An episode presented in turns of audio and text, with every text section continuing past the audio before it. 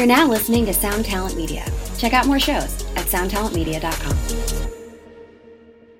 Hey, what's up, everybody? I'm Matt, the vocalist of Cryptopsy, and you're listening to my podcast, Vox and Hops, where I sit down with fellow metalheads and we talk about their lives, music, and craft beer. We are on our last weekend of the Heavy Montreal interviews. I had such a great time at Heavy Montreal. It was just so cool, such a great lineup. It is really one of the best metal festivals in North America, and as I mentioned many times in all the interviews, I'm extremely proud that it's here in Montreal, my hometown.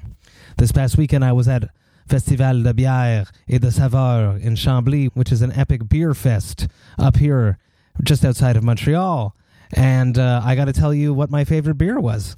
So uh, I'm just super stoked about how the festival went down. I went there one day with my family. We had uh, media passes and we had VIP treatment. Thanks to that, we had this little separate little tented area where we had a whole bunch of beers which were not available to the public, uh, which was awesome, which was awesome. And I conducted six interviews right next to the water on Chambly. It's just a just a beautiful, beautiful area. Super excited to be sharing those. My Vox and Hops Brewer Talks come out on Tuesday. In case you missed it, I already dropped one. You should check it out. So my favorite beer at Festival Bière et Saveur de Chambly goes to Brasserie Artisanale La Gabière, which is from Saint-Jean-sur-le-Richelieu and uh, they've been putting out some really solid, solid beers over the past few years. So uh, I had to swing by their tent right before leaving. It's at that point that I had my best beer of the beer fest, and that was a strawberry New England IPA. It was absolutely delicious. It wasn't too fruity. It was just perfectly balanced. It was creamy. It was just just an excellent, excellent way for me to end my Festival Bière et Saveur de Chambly experience. It was just so cool. I really, really hope that they put it in a can because I will buy many of them. Today on the podcast, I am with Brody Utley, the guitarist of Rivers of Nihil. So here it is. Check it out Vox and Hops, episode number 61. I warn you, what you are about to hear is very disturbing indeed. Hey, what's up, everybody? Today we are at Heavy Montreal, and I'm with Brody Utley. What's up? From Rivers of Nihil. What's going so on? good to see you again, brother. Yeah, you too, man. It's Been a long time. Has Yeah, been. yeah. long time that we haven't been together. Yeah. Today we are drinking a Griffintown from Brasseurs de Montreal. Let's crack them open. Cheers, brother. So happy to be with you. Cheers, man. Pretty good. Yeah, smooth, very drinkable, nice blonde ale from Brasseurs de Montreal. Very happy to uh, be able to share this with you. Yeah, and it's like not even two o'clock, and I, I don't really feel too bad about drinking this because it's so uh, refreshing. Well, it's very hot. Yeah. And, uh, you know, it is, it is, it's the way she goes. Yes, So you guys have been on a roll. I am so proud of you guys. Thanks, man. that where where owls know my name Yeah. album came out and just took everybody by surprise. yeah, it's been when weird, you man. guys had re- finished it, did you know that it was going to do what it did? No, Did you have the same feeling as your previous releases? Uh, I think on the on this record, I think we honestly thought that uh, it wasn't going to be as well received, just because it's so different from what we've done historically. Um, so the fact that it it has been met with such uh, you know a positive response was uh, it was definitely surprising to us. So, but you know we're glad for it. Absolutely, it was just it was a surprise without a doubt. There's always that moment, uh, and I've asked Biggs this question, Adam, your Yeah, bassist. Do you feel the pressure when it comes to writing the next album? Uh, yeah, I guess a little bit. I mean, like it's nothing that's like gonna like it's not crippling or anything, but it's like I guess we feel now like we've got people's attention, whereas before it was kind of like you know we weren't really sure who was paying attention, you know. Uh, but but I think after this record, it, it's pretty obvious that like people do care about the band, and you know that they're curious about what's going to happen next. So uh, definitely, I wouldn't say it's like a it's an uh, incapacitating uh, pressure, but it's I think it's a good uh, positive drive kind of pressure for sure.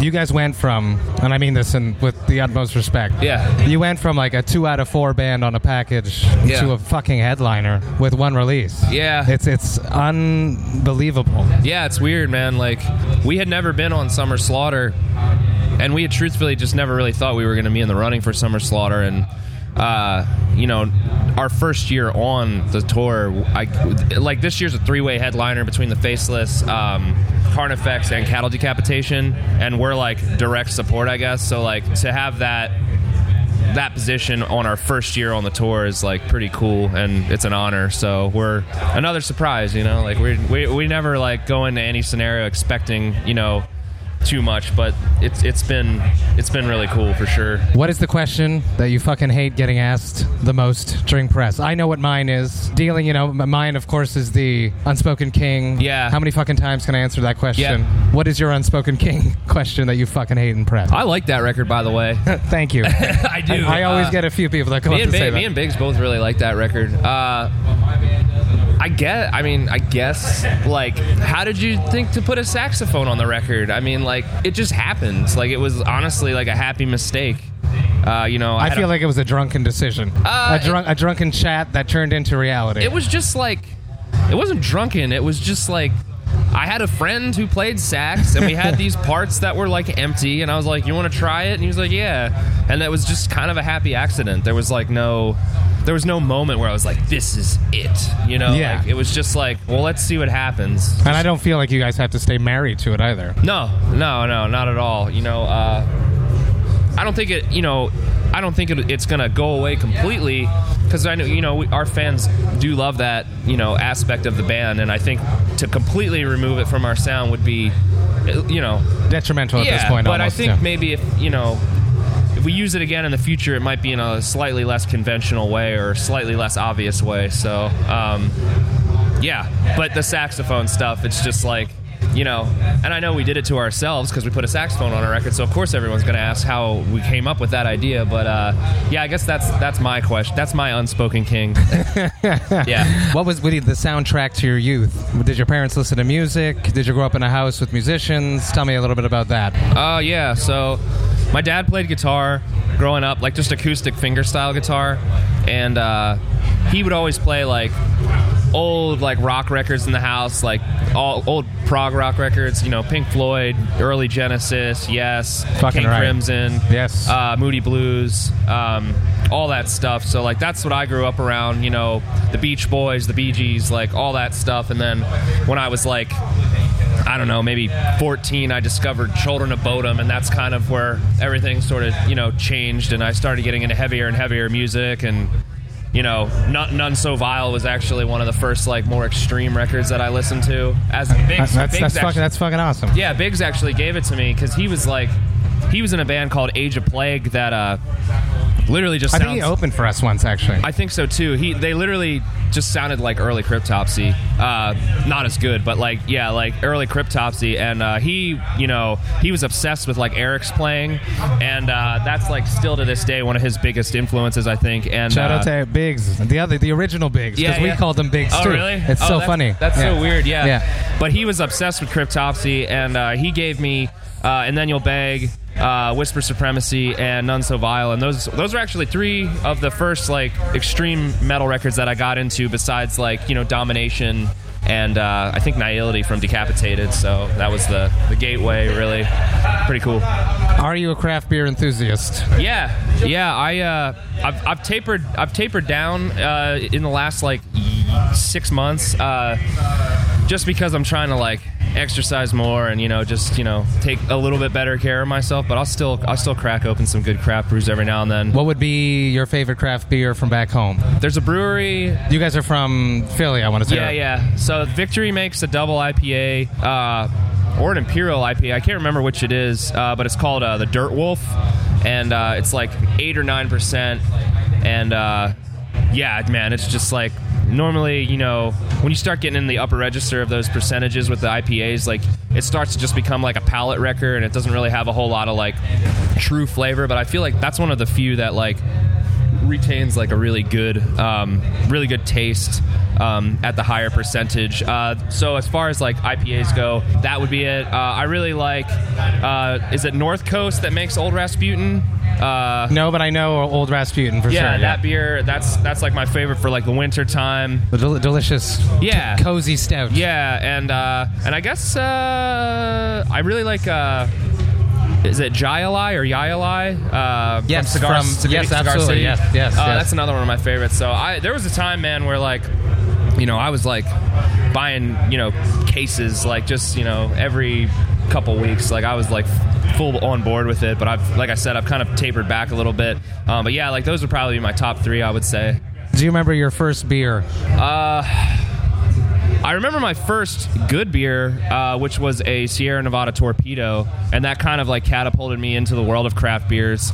Because before that, I was kind of just like whatever they had at the party, you know, Keystone Light or whatever ice, you know. Natural ice. Yeah, light. just, just crap. Uh, but I do remember, uh, I do remember the torpedo. I remember tasting it and being like, "This tastes like dish soap. How could anybody ever like this?" And then I just kept drinking them, and I was like, "Oh, okay." I, I it." love dish soap. Yeah, apparently I love Dawn. Uh, yeah, but yeah, it was the uh, it was the torpedo. I think my first like alcoholic beverage was uh, Smirnoff Ice. Ooh.